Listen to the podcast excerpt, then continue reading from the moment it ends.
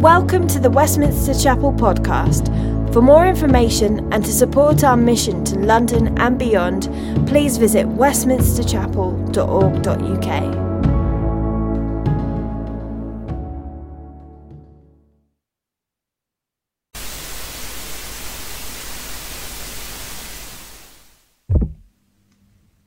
Today's reading from Ephesians 6, verses 10 to 16.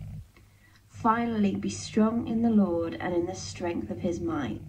Put on the whole armour of God, that you may be able to stand against the schemes of the devil. For we do not wrestle against flesh and blood, but against the rulers, against the authorities, against the cosmic powers over this present darkness, against the spiritual forces of evil in the heavenly places. Therefore, take up the whole armour of God, that you may be able to withstand in the evil day, and having done all, to stand firm. Stand therefore, having fastened on the belt of truth, and having put on the breastplate of righteousness, and as shoes for your feet, having put on the readiness given by the gospel of peace. In all circumstances, take up the shield of faith with which you can extinguish all the flaming darts of the evil one. Let me read that again. Finally, be strong in the Lord and in the strength of his might. Put on the whole armour of God, that you may be able to stand against the schemes of the devil. For we do not wrestle against flesh and blood, but against the rulers, against the authorities, against the cosmic powers over this present darkness against the spiritual forces of evil in the heavenly places. Therefore, take up the whole armour of God, that you may be able to withstand in the evil day, and having done all, to stand firm.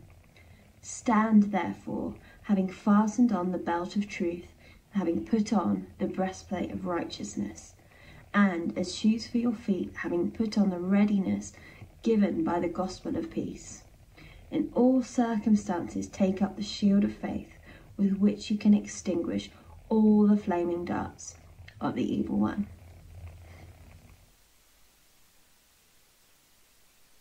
It's really good to see you. Um, and my name is How. Oh, I did that so badly again. Oh, help me. is How Word. That's a bit faster. I am the pastor here of Westminster chapel, and everyone is welcome here. It's better than last time, maybe still not there yet, work in progress, but that's the kind of church we want to be where everybody is welcome, feel at home, different incomes, backgrounds, all of that kind of stuff. Great, somebody is signing me. Applause at the back. Good job, that's excellent. Well, it's great to be with you again.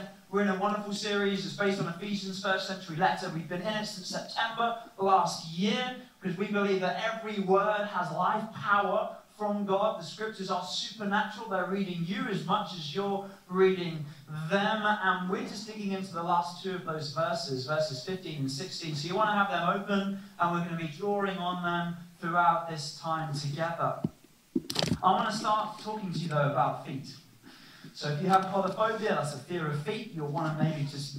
I don't know what you want to do in this moment, but I'm sorry.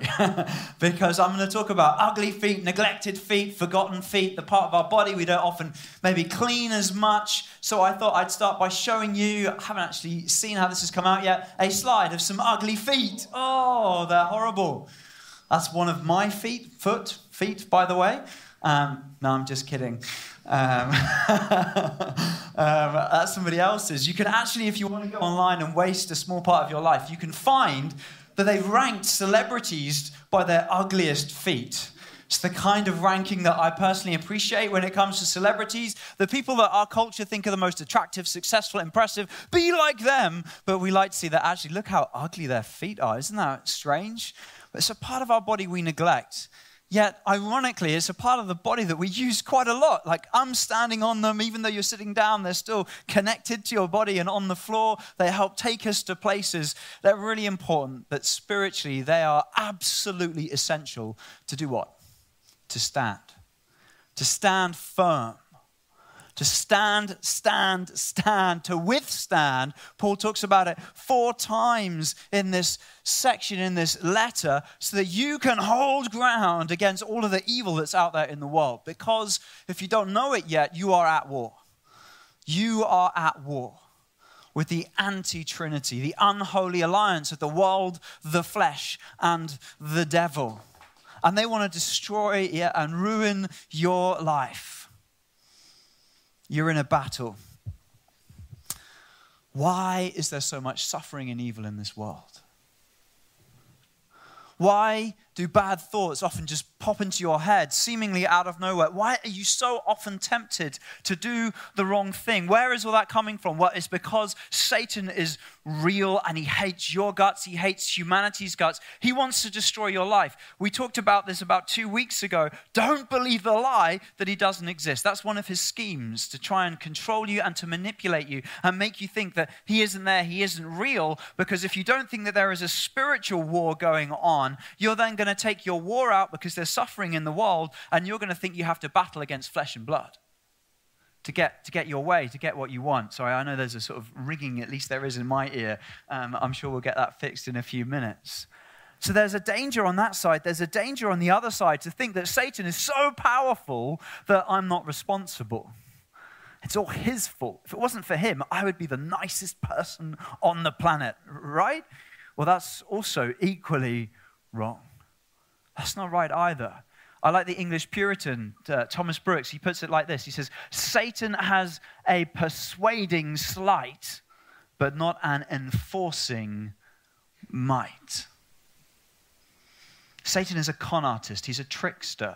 He's, he's trying to get you chasing after and following things that you think are ultimately good. They'll satisfy you, they'll make your life happy and important and significant, but they're ultimately empty things that you're spending your time slaving going after that they will crushingly disappoint you in the end. Let me give you an illustration of this. It came uh, in the fuel crisis. Anybody remember that? Feels like we've just moved straight on past that. Those were the days where people were panic buying for petrol for their cars. They felt overwhelmed about what was going on, and there's this this great story of a tanker carrying 44 tons of something, and somebody thought, oh, it must be a petrol tanker, I'll follow that. And then loads of other people think, oh, there's a petrol tanker, I'll follow that as well. And he had a whole line of cars following this, this tanker, then thinking, like, that's worth chasing and giving my time to, that'll satisfy it was 44 tons of mortar. It turned into a building site in Northampton, and they were all utterly disappointed. And interestingly, the driver at the front blamed it on the tanker driver and said,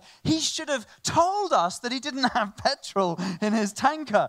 Like, what is that? I'll tell you, if you're expecting Satan to tell you, don't follow after this thing, it's empty, it's not fulfilling, you are seriously deluded. And that's just one of the ways that he works. It's one of his schemes that Paul is telling us about. He hates your guts. He comes to seek, kill, and destroy your life, to ruin it. That's why we have to stand firm against his schemes. So we're all meant to put on this armor of God and stand firm on our own, individualistically, in this society that we live in, right? No. As we heard, we are meant to do what? To stand firm together. There's a few who've got it. Should we try that again? You know, audience participation in London in the 21st century. Oh, how horrible. We're meant to stand firm, to be stronger.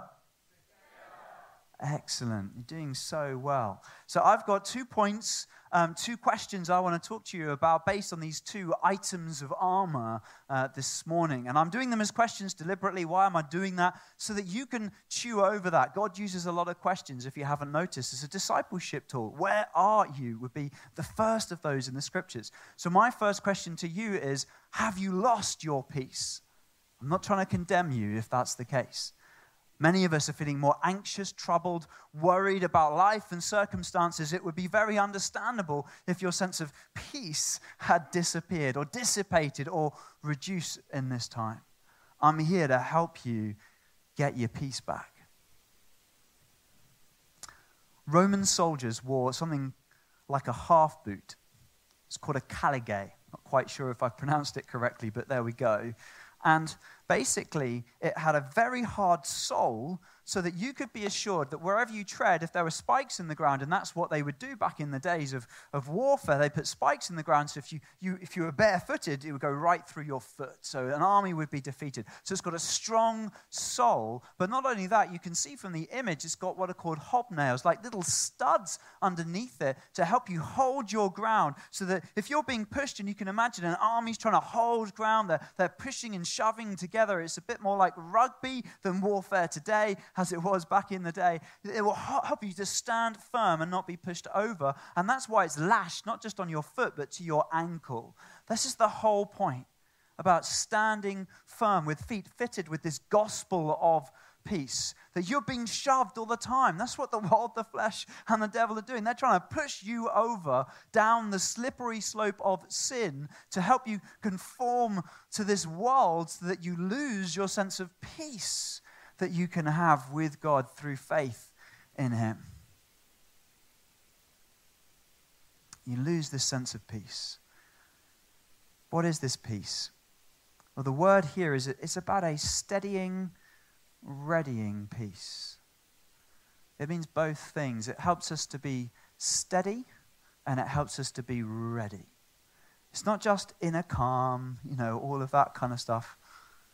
It's about a shalom, a sense of well being in the deepest part of your being, where you know all is well and all will be well for me because of my relationship with Christ. This is the peace that comes through faith in Christ.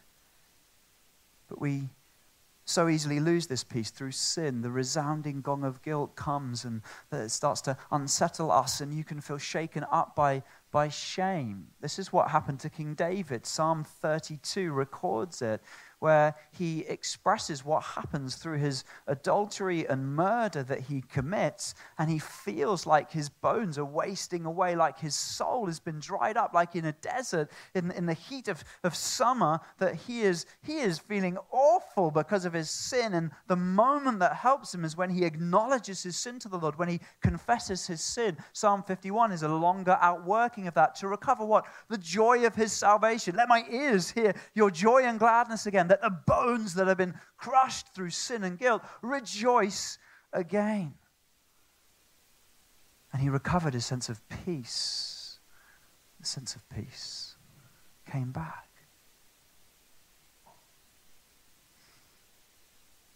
I wonder if you're here and you're knowing the conviction of sin over your life.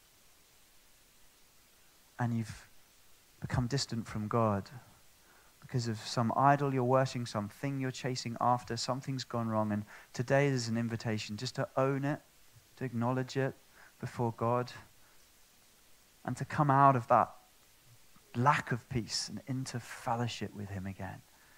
And if you confess your sins, He promises He will forgive you from all unrighteousness. There's not a sin He won't forgive the unforgivable sin that people worry about. If you worry about it, you've almost certainly not committed it.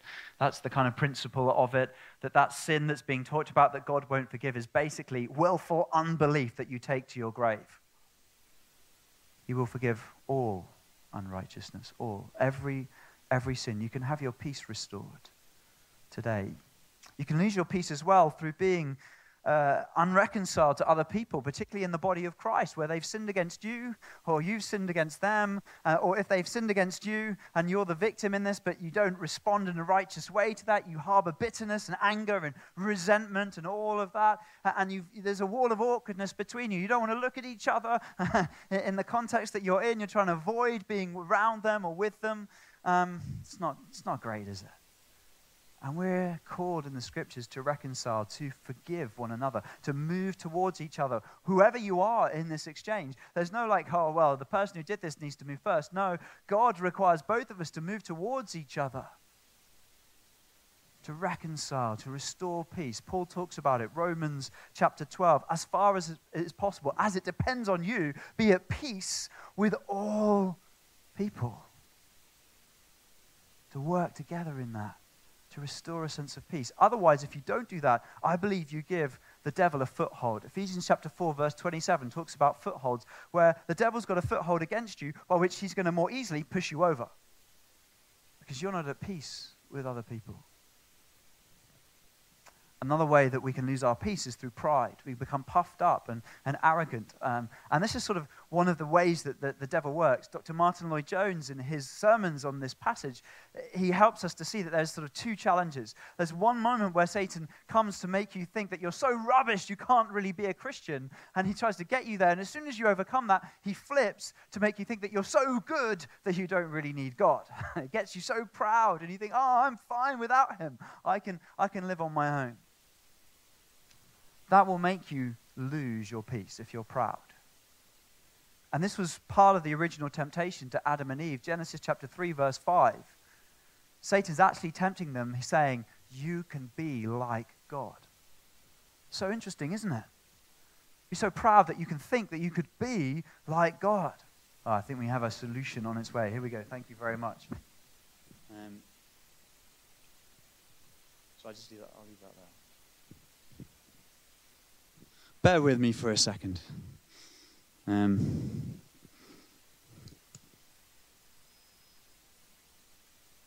there we go.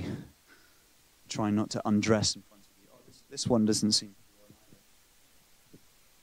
Hello?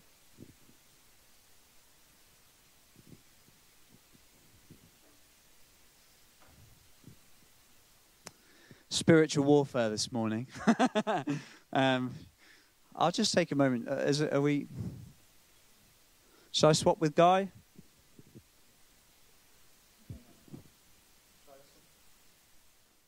Is it work? Oh, wow! It's working really well. Can shout at you. we might have to turn the volume down just a touch on that one. I think maybe. Um, where was I? I've lost my train of thought. Um, anybody want to shout out? Where was I?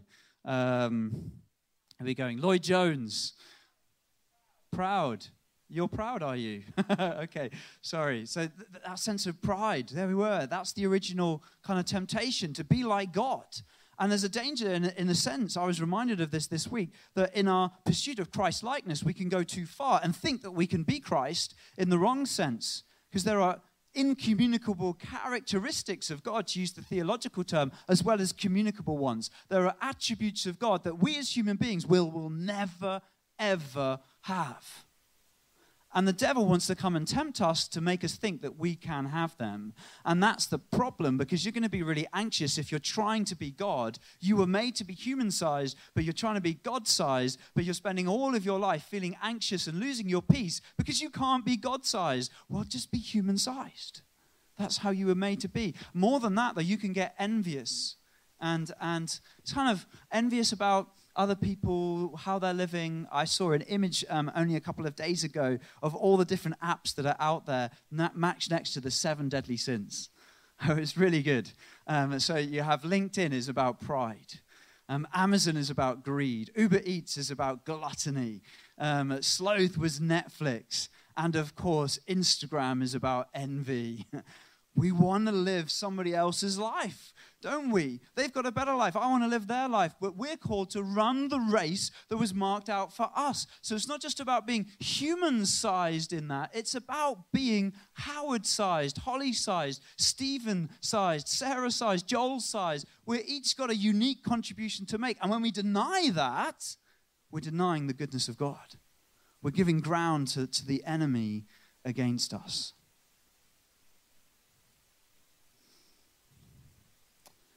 We mustn't give the devil a foothold.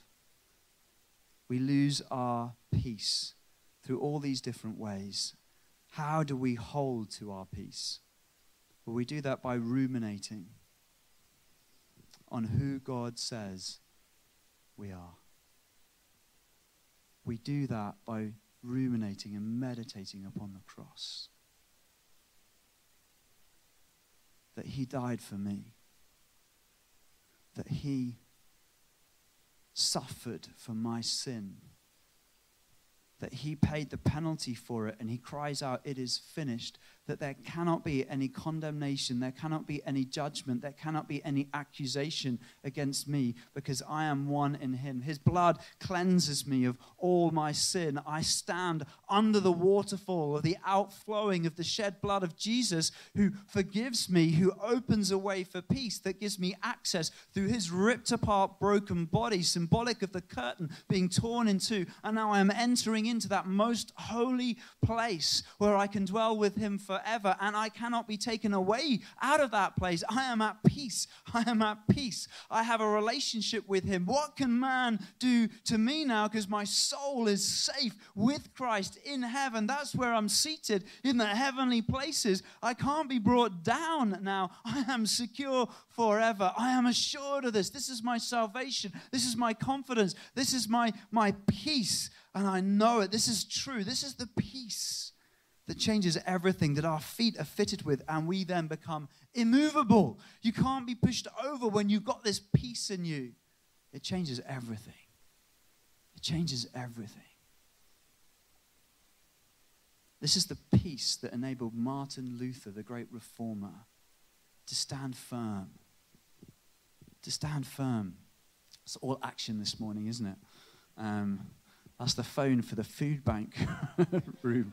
Um, I don't want to over spiritualize things, but I've, you know, we are teaching about spiritual warfare. Is that all the devil can do?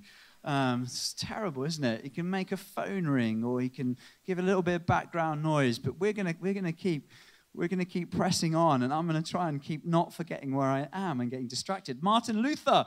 Martin Luther is there and he feels like he's against the world. Like he's up against the whole of the powerful Roman Catholic Church was hugely powerful back in the day, combined with the state backed by Emperor Charles V. They want him to recant his confidence in the truth I've just said to you by Christ alone, through faith alone, through scripture alone, through the glory of God alone. They want him to say, No, that was all rubbish. He's under immense pressure to concede ground. And this is what he says I am bound by the scriptures I have quoted, and my conscience is captive to the word of God. I cannot and will not recant anything, since it's neither safe nor right to go against scripture, go against conscience. May God help me. Amen. I love the way that it's been otherwise recorded in history. Here I stand, and I can do no other.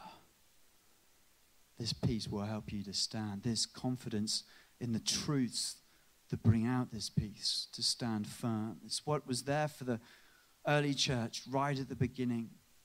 Those first Christians who were so awfully persecuted.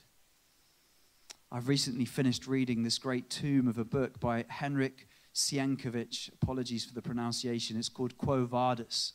It's a wonderful book where he's using history, accurate history that's recorded by people like Tacitus, um, well respected non Christian, anti Christian, in fact, historian and talking about what happened to the Christians during the Great Fire of Rome, AD 64. This is an actual event that happened. We're not quite certain how it happened. We suspect very strongly that Nero caused the fire himself so that he could write wonderful poetry about it, about seeing such a tragedy, so self indulgent, and then build a city in his own honor that would be named after him, Neropolis and such like. That's the kind of the, the most confident explanation of why it took place. So he needed a scapegoat to blame the fire upon, and he chose Christians to blame. And so Christians were round up in the hundreds and thousands. They were brought into the arena uh, to be eaten by wild dogs. And then they were, they were attached to stakes in the ground all around the area and along the Appian Way where they were burned alive. If you were living in Rome at the time, you would see light and you would smell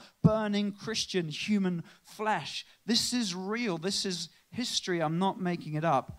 And Henryk writes about it brilliantly and the impact of the way that these believers died upon Rome. And again and again throughout it, he comes the question of who are they looking at when they die?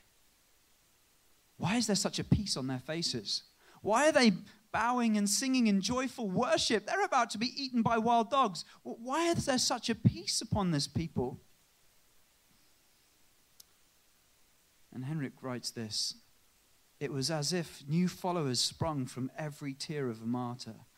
And each groan of pain in the arena found an echo in a thousand people. Caesar practically bathed in blood. Rome and the whole pagan world spun in a whirl of madness.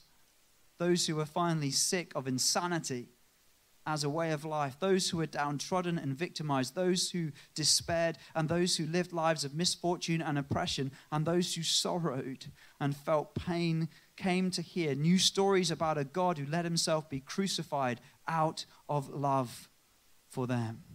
Finding a God they could love, they also found what no civilization of their time could give anymore the happiness that can be found in love. And the church grew through the blood of the martyrs, through the witness of them preaching the gospel of peace. This peace will help you stand firm, come what may in your life sickness, sorrow, great suffering. I think of Horatio Spafford. He lost his four year old son in the great fire of Chicago. He lost his entire fortune. He sent his family um, four daughters and his wife over across the Atlantic Ocean to go ahead of them. They were going to rebuild a life in England. But on the way in the Atlantic, that ship crashed with another ship and was, was sunk. And then he receives the telegram from his wife saying, I only survived. I alone am left. All four of his daughters perished. So he takes that same voyage back to go and grieve with his wife. And God speaks to him. And he pens one of the greatest hymns that's ever been written. And it begins like this When peace, like a river, attendeth my way, those sorrows like sea billows roll. Whatever my lot, thou hast taught me to say, it is well it is well with my soul. Though Satan should buffet, pushing us around, though trials should come, let this blessed assurance control. I don't need to be in control, but this blessed assurance control that Christ has regarded my helpless estate. He has shed his own blood for my soul. I have peace peace where it matters most, and I will not be moved.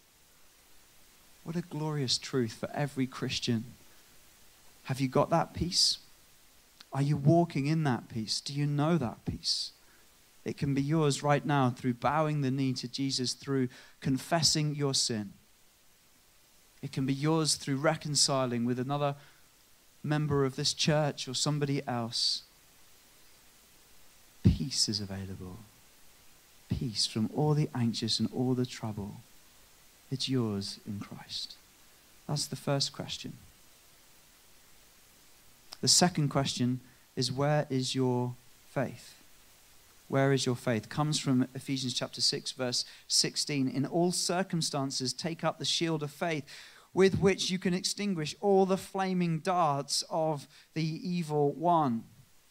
Paul is coming again to remind us. So I'm saying the same thing. You have an enemy, and he is throwing flaming darts, arrows at you. These are malicious, evil, nasty accusations. This is the reality, what's going on spiritually. Maybe even now, as you're sat here listening, these are coming at you again and again and again. And they're coming at you, particularly at opportune moments in your life. How do I know that? Because when Jesus was tempted in Luke chapter 4, when Jesus overcame temptation, Satan, it says, waited to leave him for an opportune moment.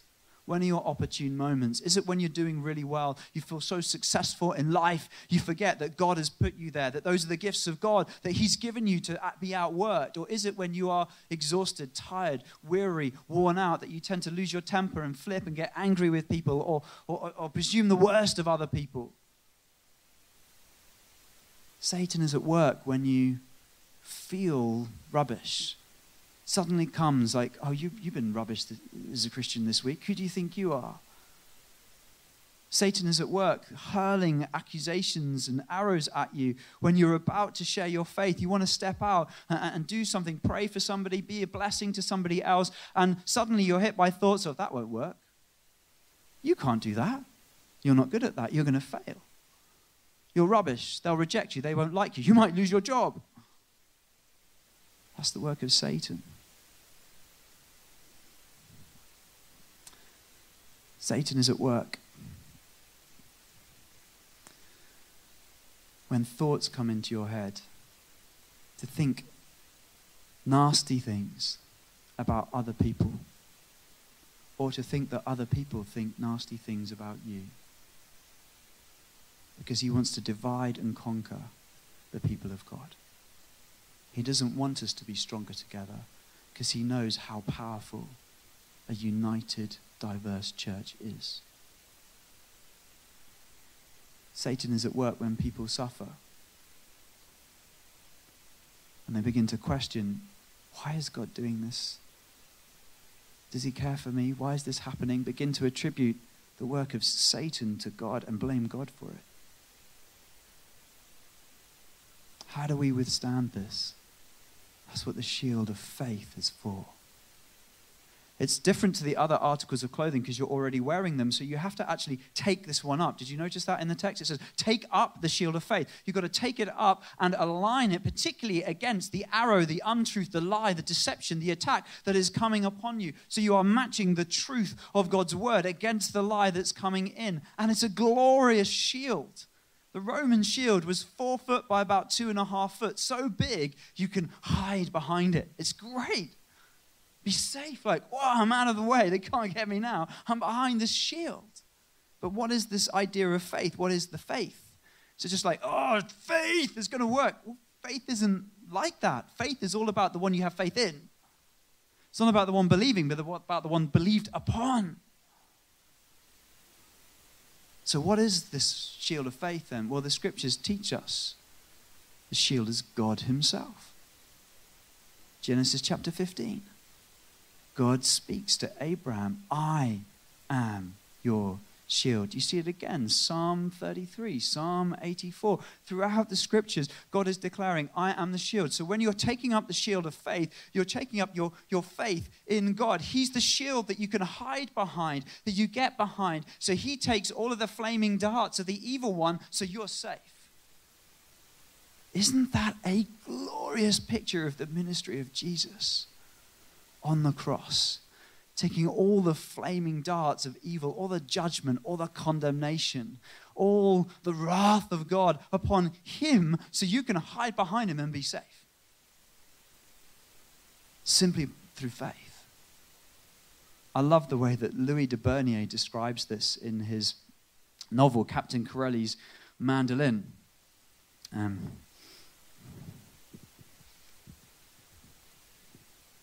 If you don't know the story, um, Captain Corelli and Carlo are eventually taken captive by, uh, with a load of soldiers with, um, by the Nazis to be shot dead. They're facing a firing squad, and this is what de Bernières writes. He says, Carlo, who's Corelli's best friend, stood to attention next to Corelli, glad to die at last. After the shooting began, the prisoners wheeling and dancing in the horizontal rain, that's the bullets, they were crying out. They fell to their knees, their mouths filling with the dry and dusty tang of blood. Some stood up again, holding out their arms like Christ, bearing their chests in the hope of a quicker death, a shorter route through pain, a consummation to their loss. What no one had seen was that at the order to fire, Carlo had stepped smartly sideways like a soldier forming ranks. Antonio Corelli, in a haze of nostalgia and forgetfulness, had found in front of him the titanic bulk of Carlo Guercio, had found his wrists gripped painfully in those mighty fists, had found himself unable to move.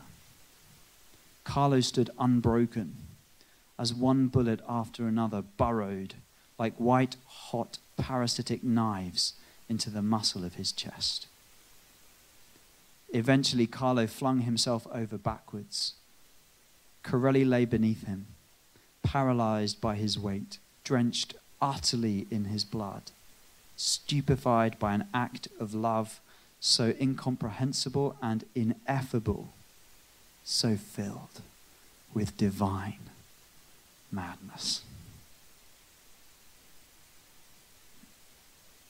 You've got to take that and multiply it by infinity to begin to get a picture of the glorious madness of Christ and his love, the greatest shield of all, who grips our wrists to take all the punishment upon himself so we go free.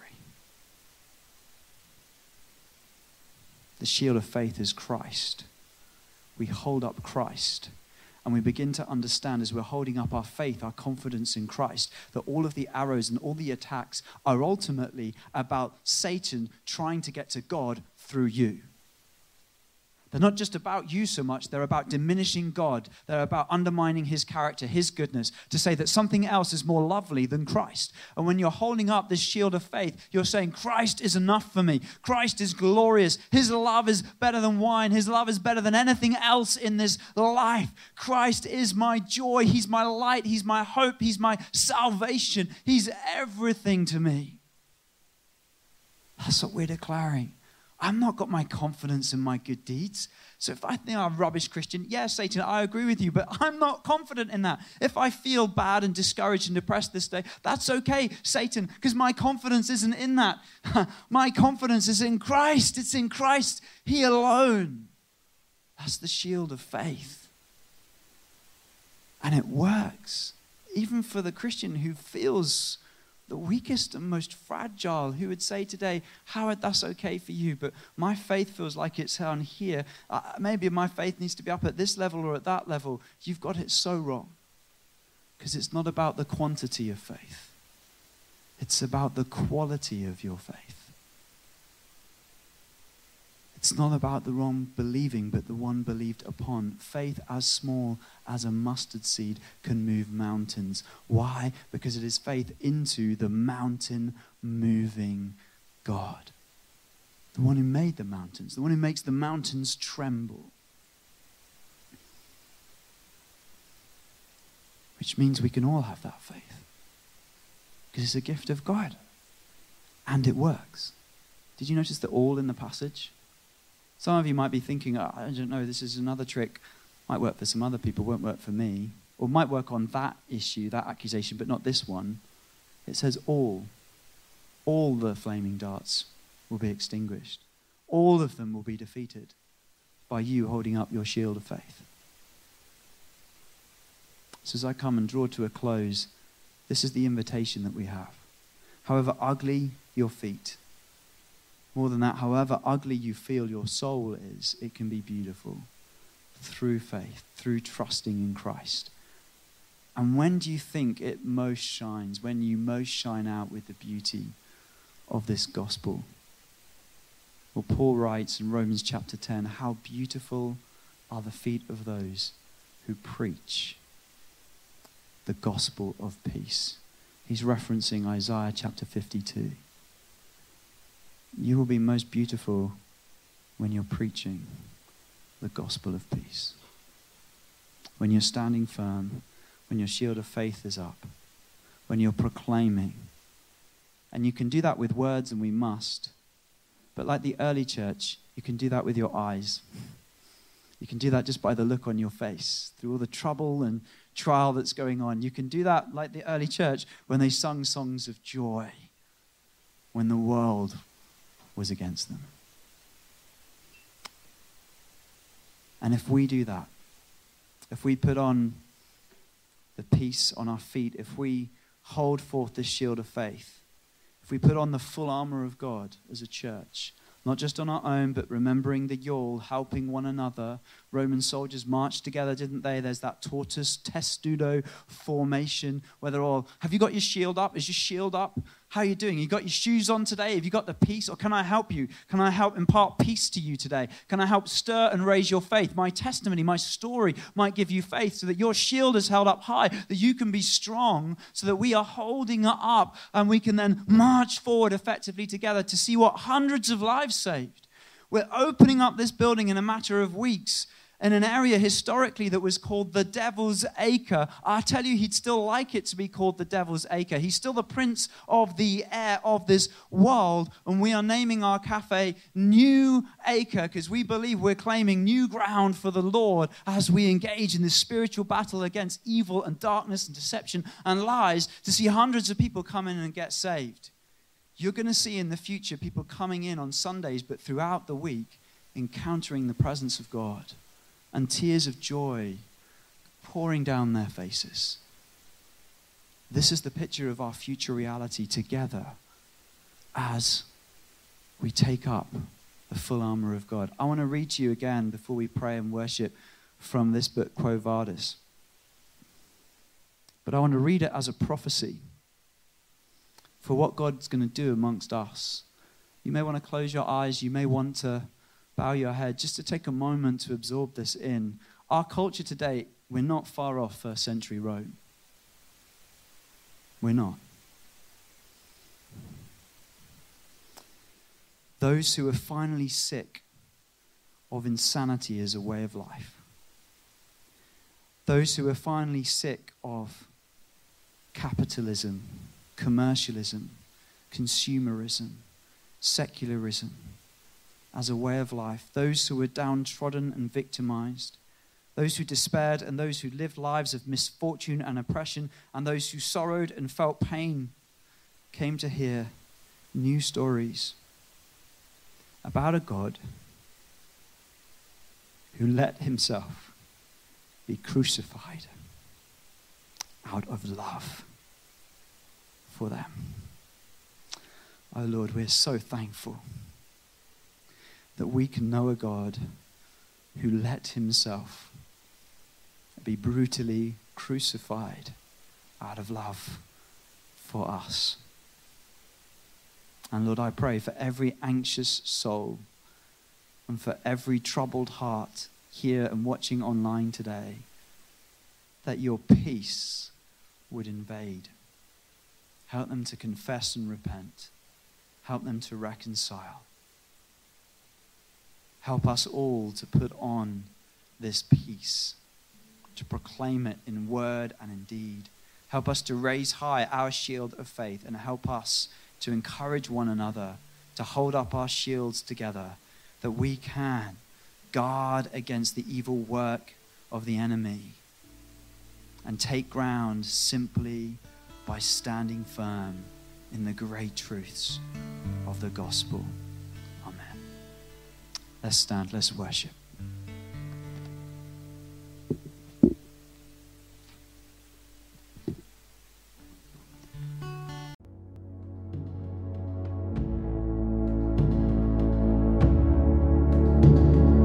Thanks for listening to sermon audio from Westminster Chapel. If you'd like to partner with us in making disciples and sharing the gospel, please consider making a one off or regular donation. Visit westminsterchapel.org.uk forward slash giving to find out how.